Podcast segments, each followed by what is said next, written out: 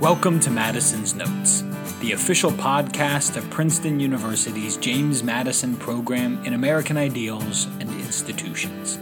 I'm your host, Nino Scalia. Our website is jmp.princeton.edu, and our Twitter handle is at Madison Program. It's great to have you with us. Hello, and welcome back to Madison's Notes. I'm your host, Nino Scalia, and our guest today is Marcus Gibson, back with us in studio this time. Marcus is the director of the Princeton Initiative in Catholic Thought. After graduating from Duke University with a bachelor's in philosophy and ancient Greek, he completed a master's and PhD at the program in classical philosophy in the Department of Philosophy at Princeton University. His current research focuses on the roles of reason and passion in human life at its best in the writings of Aristotle and of Thomas Aquinas. He has taught courses in ancient philosophy and Catholic thought at both Rutgers University and Princeton University. This semester, he is teaching a freshman seminar on happiness and human nature in Catholic thought. He is a former visiting fellow at the James Madison program and the star of this continuing series on the Select Platonic Dialogues. Marcus Gibson, welcome back to Madison's Notes. Thanks, Nino. Always good to be here and uh, a joy to be with you to talk about the symposium today. Well, today, as you just gave away, we have a daunting task, which is in the span of about 45 minutes, we are going to cover the entirety of the symposium. So let's get started. And let's start with the setting. First, in the historical sense. What do we know about where this dialogue fits chronologically in the Platonic corpus? And then, second, the substance of the dialogue, the event that is being described, the symposium. When does this event take place? So, um, a word about the symposium as a dialogue in Plato's work. It's usually um, labeled as one of those middle dialogues where we see ideas about the forms uh, being explored in, in, sort of the, the classical Platonic sense we've discussed in, in earlier sessions, um, and, and, discussion also of the soul in terms of, of love and sort of the passion and the longing of the soul and the role that that plays in whether the soul uh, succeeds in pursuing virtue and wisdom or, or falls short of that in some way. Um, as for the chronological, the dramatic setting, um, it takes place, you know, at a time in which Socrates is already a mature figure on the Athenian scene, known for his practice of philosophy in that idiosyncratic way that we've discussed before, and um, also well known, as, as Alcibiades recounts towards the end of the dialogue, for his uh, contributions in the Peloponnesian War as well. More specifically, it also takes place on the occasion of uh, an up and coming tragedian, uh, Agathon, one of the what come to be known as the new tragedy, um, one of the participants in that movement. Uh, his first tragic victory at, uh, at a festival in celebrating the god Dionysius, uh, where tragic uh, drama was was performed. So the immediate setting is celebration, a drinking party and celebration of Agathon's uh, great victory, and the conversations that take place um, during that drinking party. Yeah. And we are not getting an account of this symposium firsthand or even secondhand. Uh, can you tell us a little bit about the narrative framing of this dialogue? Yes. Uh, I'll back up uh, for a second and just talk more generally about what makes the symposium so unique sure. in terms of style. Um, there are two things. One is the dramatic frame, uh, which you mentioned and which I'll talk about in a second. Uh, the other unique feature is is the shape of the meat of this dialogue. Um, as we've talked before, uh, many Platonic dialogues take the form of, of shorter conversations, usually one interlocutor and Socrates on some philosophical question. And there are many dialogues that take the form of more extended discussions where one speaker dominates uh, the whole thing and presents a more elaborate philosophical view. This dialogue is, is, very interesting and sits somewhere in the middle in that mm. um, there's no single major speaker. We have a series of, of longer speeches, some kind of classic philosophical back and forth in Socrates style, uh, but the dialogue is dominated by these, these longer speeches um, on the philosophical topic of the day, which in this case is the nature of love, the nature of eros. Um, then there's also this frame. Uh, we are not reported the dialogue directly.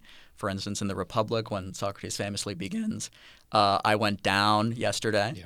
Instead, we're given we're uh, given a report of a report, if you like. So uh, a man says, I'm not unprepared to share with you what I learned from another speaker who, in turn, um, was present at this dialogue. And so we have this multi layered distancing uh, between the philosophical content and, and the reader's experience yeah. of the content.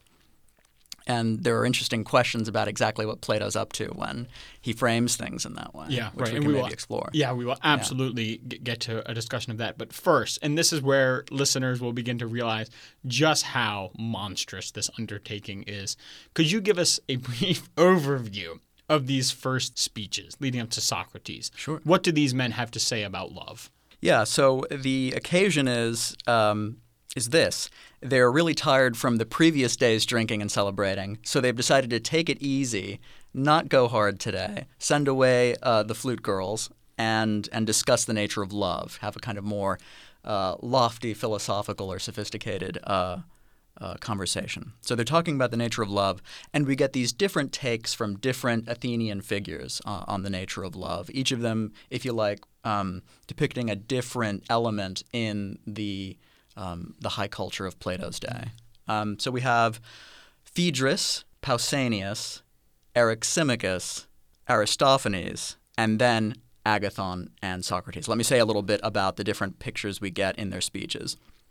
So Phaedrus gives us um, an account of love and its place in human life. So they're all praising eros, they're praising love, which draws mainly on myth and looks to the way that eros practiced well leads to virtue mm. and, and to an honorable way of life that contributes to the political community.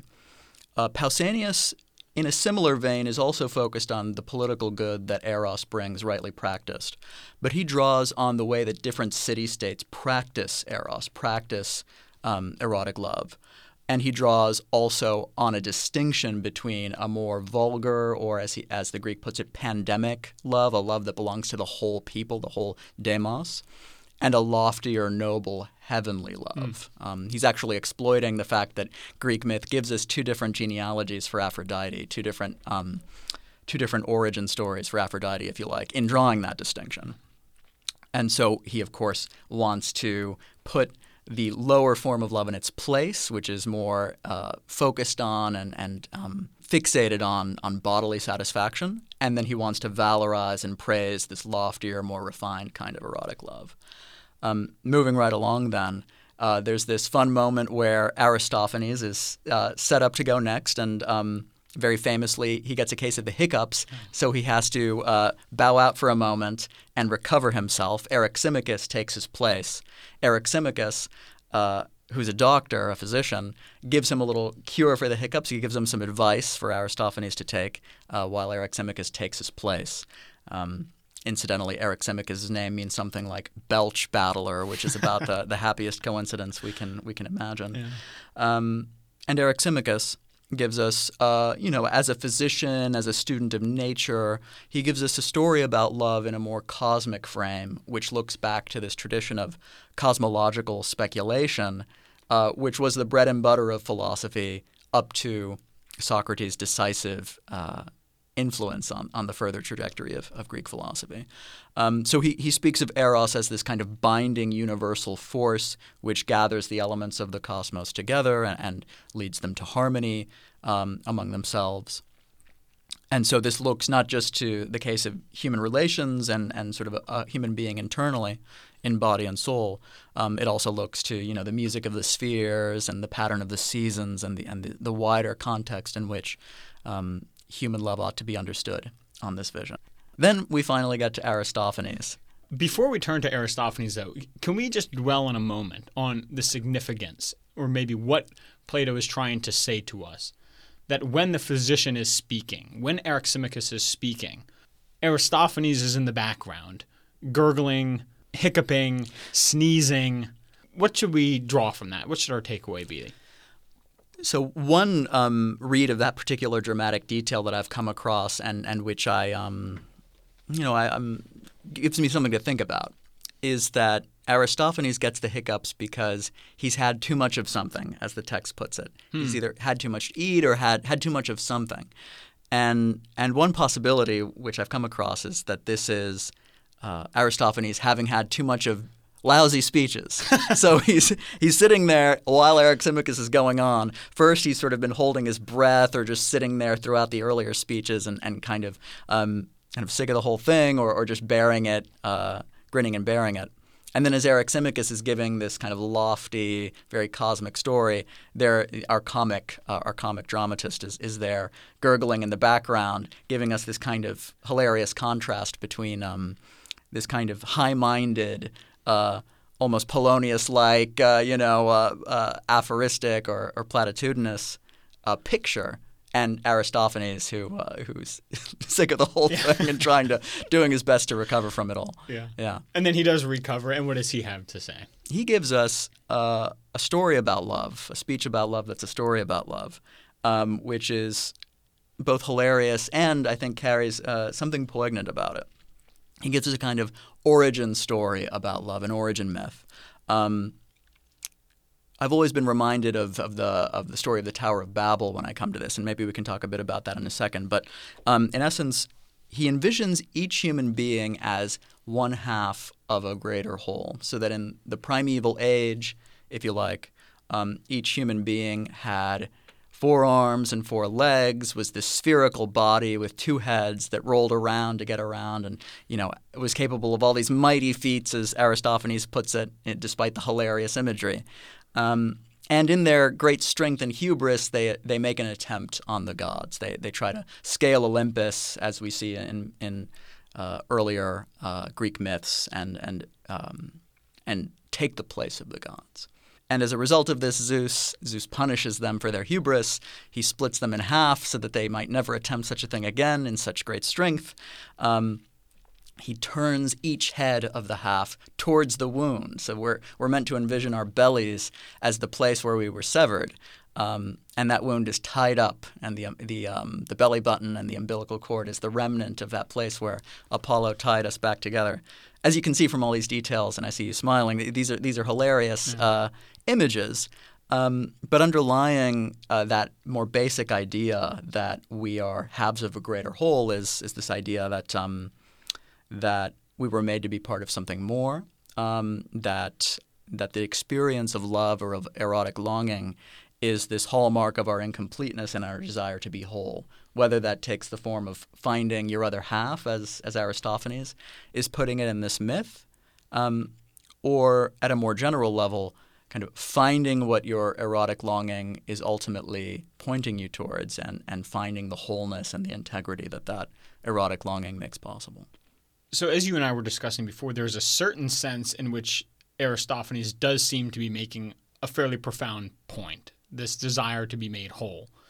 But there's another way in which Plato seems to be skewering this vision of love that to us, to modern readers, is probably the most familiar. Find your other half, find your better half. What do you think Plato's doing there? Why is he mocking that idea? He seems not to think very much of it. There's at one level, I think he's just mocking the idea that um, any particular human other can be adequate to hmm. our erotic longings, and so that it's kind of a, a, silly mistake to think that you'll be complete if you just find that one other special someone. Um, and that links up to kind of a bigger theme in the dialogue about um, sort of getting confused about what our erotic longings are really about, which maybe we can discuss later. Um, but yes, at, the, at that kind of very basic level, I think Plato's just uh, ribbing this idea that um, that happiness and the fulfillment of our longings is as simple a matter as just finding that one special someone. Mm. Um, there's a place for for that, but but that's not going to be kind of our ultimate fulfillment for Plato. So Aristophanes speaks, the comic poet, and he's followed by Agathon, the tragedian, the tragic poet. What does Agathon have to say? Agathon gives us a very finely wrought uh, very flowery, rhetorically embellished, very very tragic um, in the sense of uh, by a tragedian picture of of eros as beautiful as having all that's good in life, as being delicate and refined, possessing every virtue. Um, but it's underneath all that rhetorical embellishment, there there's philosophical inadequacy, which Socrates goes on to expose. Mm. Um, I'm struck when I read Agathon, especially of an idea I've found in the literature that um, each of these speakers on Eros can't help but liken, in their praise of Eros, can't help but liken Eros to whatever it is that they've committed themselves to, whether Mm. it's pederasty, whether it's uh, tragic drama, whether it's comedy and myth. Uh, in any case, each of these speakers gravitates, knowingly or not, towards praising Eros by likening Eros to themselves. Um, and again, to foreshadow, that finds its climax in the great comparison we have between Socrates as philosopher and, and Eros. So Agathon speaks, and we finally get to Socrates, and he seems hesitant to deliver a speech. He doesn't seem hesitant. He is hesitant to deliver a speech and would rather engage Agathon in a conversation. Finally, he agrees to speak. And what does what does Socrates say? So here's our, our one bit, as I said before, of Socratic back and forth, of Yeah. elenchus, of philosophical cross examination. Um, and the core of this exchange is just to expose the following flaw in Agathon's presentation. Agathon, like I just said, um, depicts Eros as beautiful and good and possessing every virtue. But A- Socrates has Agathon recognize that uh, Eros is a kind of longing or desire, and he gets Agathon to agree longing is by nature for something that you lack. You can't long for what you have, right? And so, by that line of reasoning, if Eros, and everyone seems to agree, Eros really is a longing for what's good and beautiful, Eros himself, to switch into mythic mode, the figure of Eros can't himself be the fullness of goodness and beauty. He has to be the one who most of all longs for goodness and beauty. And that's where um, he catches Agathon. And then once he actually turns to speak, in his speech, he invents a character, or at least seems to invent a character, Diotima. What does Diotima have to say and Socrates through her? Yes. Um, so notice we are at yet one further Uh, yeah, remove, right. That we have the frame, we have the reported speeches, and then we have the report of the reported speech, namely Socrates being reported as reporting Diotima's Exactly. speech. So let me so let me add that wrinkle to the question. Uh, what does Diotima say, and what does Socrates say through Diotima, and why does Socrates go to such great lengths to keep some distance from it? Yes, um, we're, we're sort of overhearing this very distant conversation. Um, I'll bring in at this point the detail that um, Diotima is reported to be a seer or a prophetess. Um, uh, the most famous example that, that most readers and, and listeners might know is, of course, the Pythian oracle, the oracle who famously delivered the the mixed blessing, the news that Socrates is the wisest Yeah. Athenian, right? Um, and that also links up with, with this further fact, which is that Plato does indeed often have Socrates bring in these tropes of um, of religious mystery, of, of mystery cult, or of prophetic speech, and of um, sort of divine message uh, at these kind of high points in philosophical conversation. So whether it's the apology and Socrates, the image of himself that Socrates pre- um, presents there, or whether it's here, or whether it's in the Meno, the famous doctrine of recollection, as a way of understanding the possibility of truth seeking. Um, this this does there's a pattern where where Plato has Socrates resort to these tropes, um, and it seems to me we at least ought to take these tropes seriously. We ought to take seriously the idea that um, for Plato and for Plato's Socrates, uh, when you press these philosophical lines of inquiry long enough, you you come to this divine realm, if you like, a divine realm that's associated in these middle dialogues, especially with, with the forms, with with the true beings. In this case, of course, with with uh, the form of the beautiful, um, as Diotima speaks um, in in a short moment. I'll just say one more thing at this point about why uh, it's presented to us this way. The, these messages about who Eros really is, what, what erotic longing really is, and and what its relationship to the beautiful is. Um, we have these these nested layers of reported speech, and it sort of resembles the way that in a, in a temple you might have courts within courts, and in the mid- midst of that temple you have the sanctuary uh, or the holy of holies, if you like. Um, so there's this element of um, of removal or of or of distance between the casual listener and and the heart of the philosophical meat, if you like, uh, which I think is not meant to discourage the reader, but which I think is meant to prompt the reader to seek more vigorously, more studiously, to long more ardently for uh, for the philosophical import of what's being discussed. Yeah. Part of what we get from Socrates' speech is this idea of the ladder of love. At least that's what we call it. What is this ladder of love and why is it significant? Yeah, so that's one of the two major takeaways I think Diotima gives us in Socrates' story um, the ladder of love. Uh, we're invited to see the person who has erotic longing, and at some level, Diotima tells us all us human beings have erotic longings. Uh, but rightly pursued, if that pursuit that erotic longing puts us on um, is carried through well, that's going to lead us through a sequence of different kinds of beauty. After all, erotic longing is is for beauty, um, as everyone at the symposium agrees. But uh, if that pursuit is carried through, that takes us first through beautiful bodies, one particular beautiful body at first. The, sort of the classic dawn of eros in the soul is an, always an encounter with a particular embodied other on this picture. But that takes us from one particular body to beautiful bodies more generally, to beautiful souls, to beautiful laws and institutions, to the wisdom and knowledge that creates those institutions and laws, and then finally to uh, the source of that wisdom and knowledge, the object of that wisdom and knowledge, which Diotima presents to us as beauty itself, as, if you like, the form of the beautiful, as it's often spoken of. Um, I'll say one more thing at this point.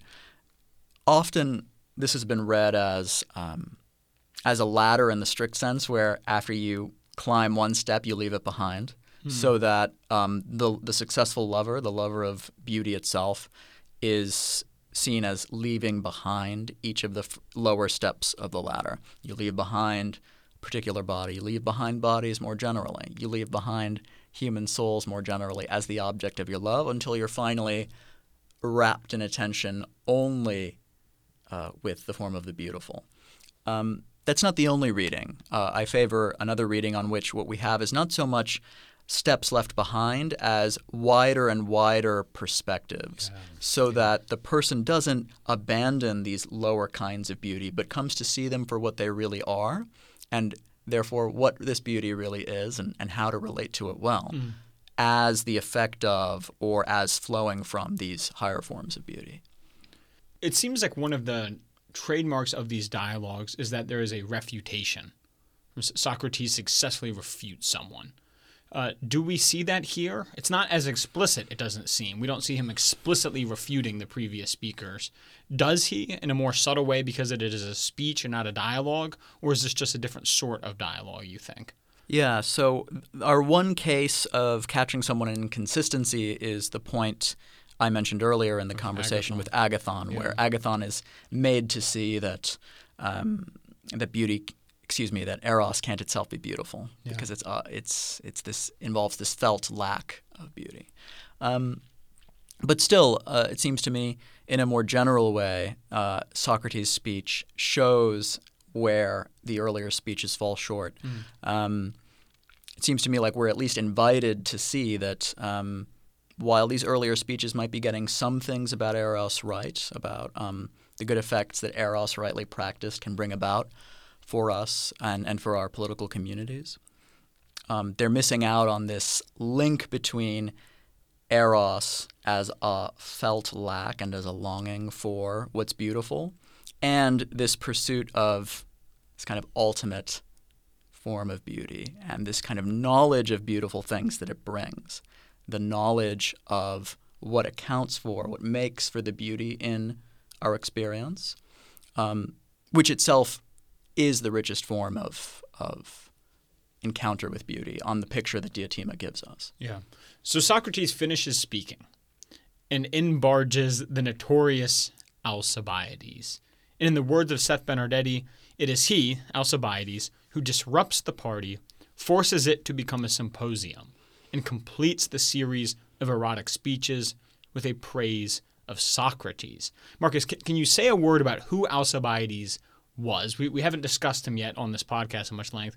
And then what does he have to say at this party, now a symposium? Sure, yeah. So Alcibiades was certainly the golden boy of yeah. his day uh, in Athenian politics and high culture.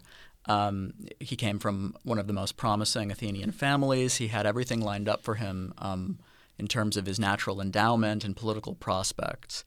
Uh, and this is exactly what brings him, it seems, to Socrates' attention, since Socrates seems to have actively sought uh, such promising Athenian young men to awaken them to uh, the need to pursue wisdom and virtue for the sake of happiness, both individual and, and political happiness, uh, the, the, happiness of the of the polis. And very famously, although Socrates and Alcibiades do um, do spend time together, and Socrates does, it seems, make attempts to bring Alcibiades on board to the pursuit of wisdom as Socrates envisions it. Um, this this goes horribly badly in the end, as Alcibiades gets embroiled in a, in a series of uh, political and uh, political and military disgraces.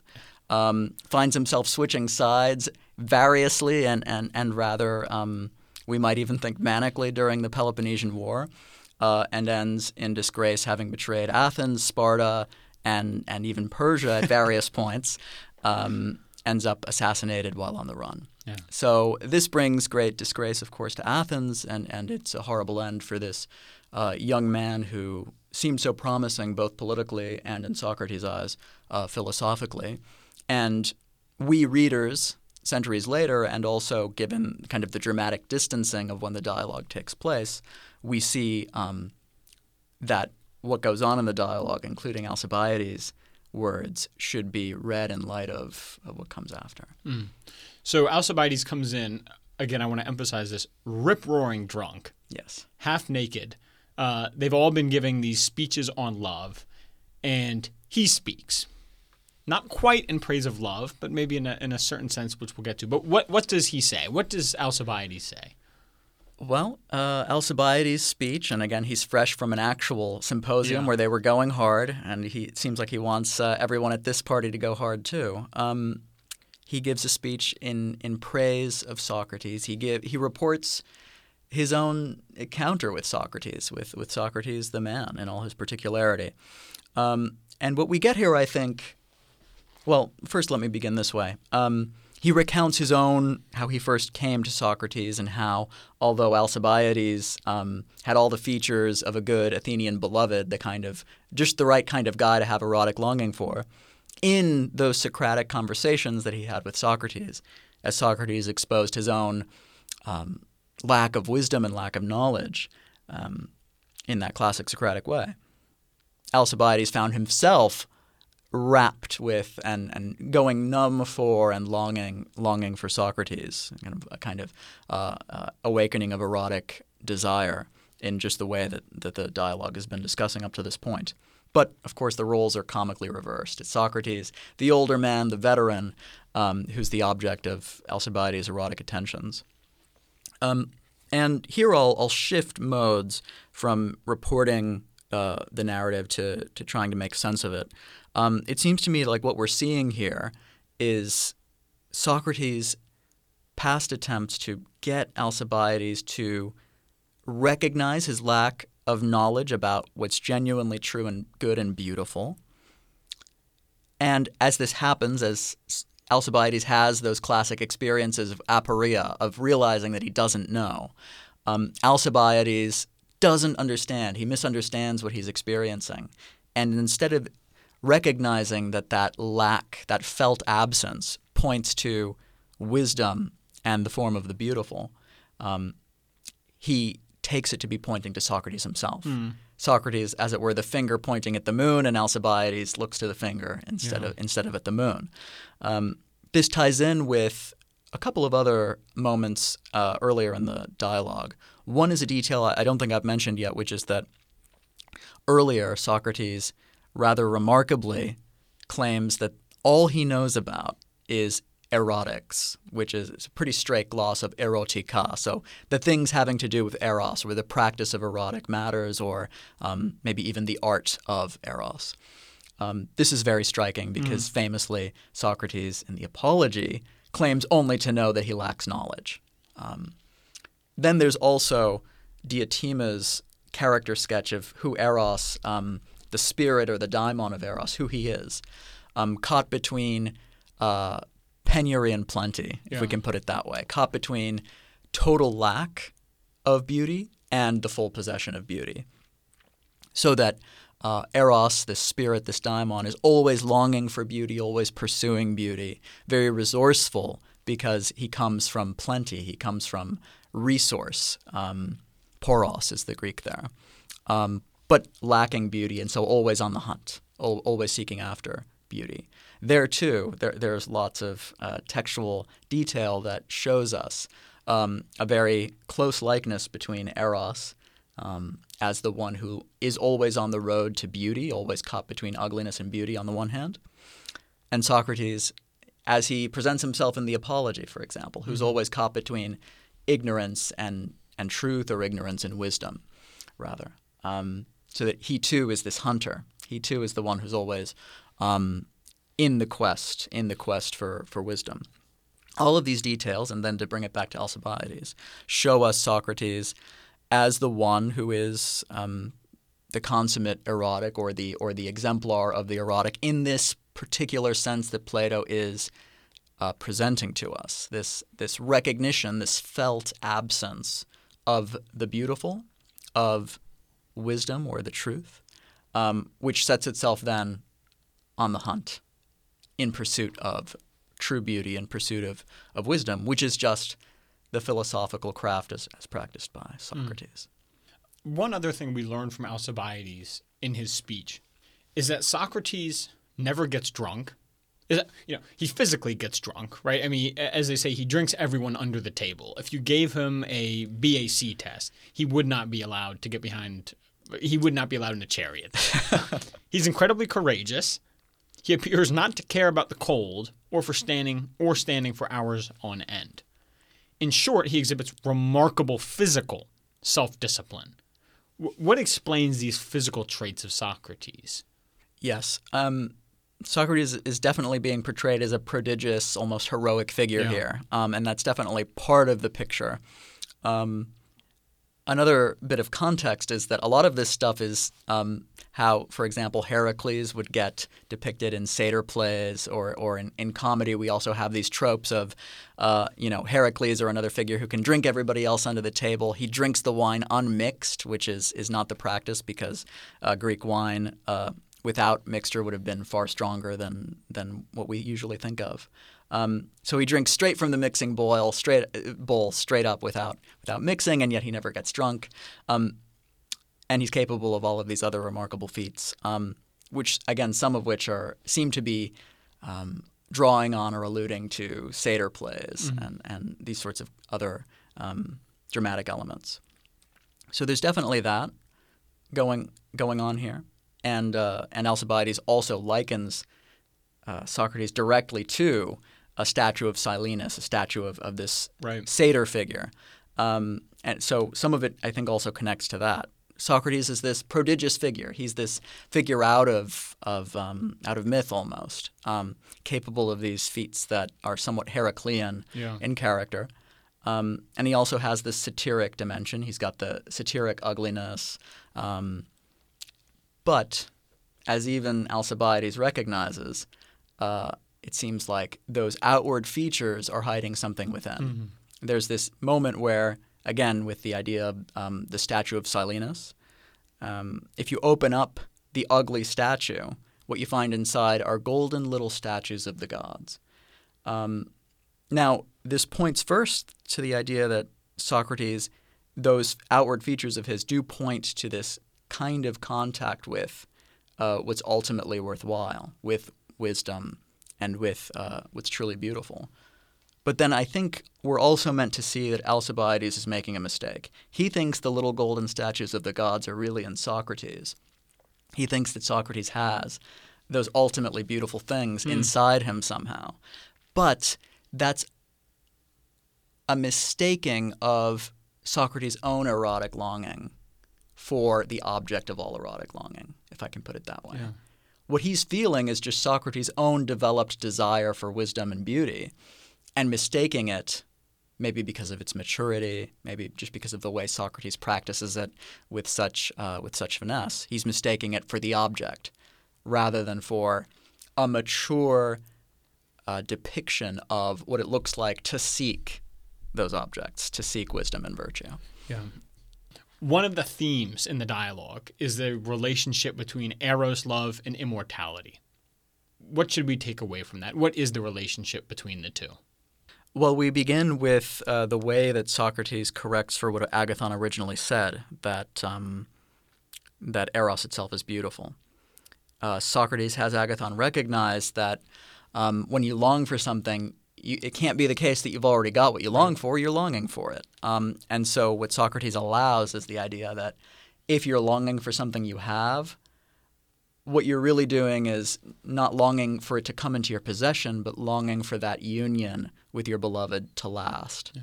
And so he's pushing towards this idea that built into longing, built into eros, um, is a desire to be united with your beloved forever, mm. uh, whatever that beloved might be. Um, that sows the seeds, it plants the seeds for this vision that Diotima gives us, where if you climb that ladder of love, or you know, if you allow your love to pull out to the ultimate perspective in terms of the form of the beautiful, you're led to this source of all the beauty that we encounter, uh, which is itself beauty imperishably and without defect. And it has all the other uh, features that um, the forms have on this classic middle Platonic view, this, this view from Plato's middle dialogues. Um, so, what we're being presented with here is a picture on which all erotic longing um, points ultimately to orients us towards this union with the beautiful, this yeah. union with the forms more generally, which is everlasting. Yeah. The question just is whether we'll learn to see that about ourselves, whether we'll come to that knowledge about what our longing really is and what it really points us towards. And therein lies the drama of eros and education that we're seeing on display in these figures, and especially between Socrates and Alcibiades. Yeah. Marcus, two more questions. One specifically about the dialogue, the final question about what this dialogue means to you. But first, at the end of the dialogue, Socrates remarks that the tragic poet should also be able to write comedy, and vice versa. His audience at this point is limited to just those two the tragic poet, Agathon, and the comic, Aristophanes. What does he mean by this? And why might this dialogue, speeches on love, conclude with this significant observation about tragedy and comedy? Yes. Um, so notice that the dialogue itself has both comic and tragic elements right. on full display that do a lot of the work contributing to what makes this dialogue in particular such a great read. Um, I've already talked about how funny a lot of the details in Aristophanes' speech are, Aristophanes having the hiccups, um, the different comic moments as Socrates is first arriving at the party. Mm-hmm. Um, and there are tragic elements too. I, I was just talking about um, Alcibiades' own promising status and Socrates' attempts to bring him on board to the pursuit of wisdom and virtue and how badly that ends up going. So the dialogue itself uh, seems very carefully wrought to bring in both comic and tragic elements. Um, and so I have always favored the reading on which that remark, that uh, the consummate form of drama combines both elements, tragic and, and comic elements, is Plato's indirect way of portraying his own practice, the dialogue and Plato more generally, as uniting in the philosophical dialogue, as Plato writes it, the best of tragedy and comedy. Yeah. And at the end, the comic poet falls asleep, then the tragic poet and the philosopher goes about his business. Um, one last question you said to me before we recorded, just in, in personal conversations, that this is your favorite dialogue. Why? Why is that? What does this dialogue mean to you? It's one of my very favorite dialogues, maybe indeed my favorite, and um, more specifically, it's since I was one of the first dialogues I read. It's it's gone a long way towards forming my own understanding of of Plato's Socrates, hmm. and if Plato's to be trusted, Socrates the man himself. Um, this picture we get of Socrates as the erotic, in the very particular sense that Plato develops here, uh, the one who sees his own lack of wisdom and his own lack of beauty, and so is set on the path in pursuing beauty and wisdom in the philosophical way. That, it seems to me, um, dovetails very neatly with how Socrates describes himself in the Apology. He knows that he knows nothing. He recognizes and feels the absence of wisdom in himself. And he sees his task, politically, if you like, his contribution to the community, is to awaken others to their own lack of wisdom and mm. virtue. Uh, we might say beauty uh, as well, um, sticking with the symposium. He's meant to communicate this to others, not to hand wisdom to them, as Agathon puts it at the start of the dialogue, uh, but to get them to notice this about themselves. And again, if we take the, the details in Diotima's speech, and if we get the details of the Pythian oracle at Delphi seriously in the Apology, um, we see this as connecting to Socrates as a kind of figure given a divine mission. Wisdom being the provenance of the gods, not something for us mortals, not in this life anyway, um, but something that we ought to be pursuing and seeking to approximate to the best of our ability in the way that Socrates um, himself portrays. Marcus, it is always such a pleasure talking with you. I feel guilty that I had to confine our discussion of one of your favorite dialogues, and re- I've come I've come around to your view that this is actually a very rich dialogue, as the, as they all are. So shame on me for taking so long to get to it. But thank you so much for talking through it with us today, and I'm looking forward to having you back again soon. Always a joy, Nino. Thanks so much. There you have it, Madisonians. Our journey through select Platonic dialogues continues with the great Marcus Gibson. As you probably noticed, we're experimenting with a Wednesday release this week as we continue to explore ways to get Madison's notes to more and more listeners. Of course, that's something you can help us with by giving us a five star rating on iTunes and sharing the podcast with friends and family. Thank you for all of your support, and we hope to have you back with us next time, here on Madison's Notes.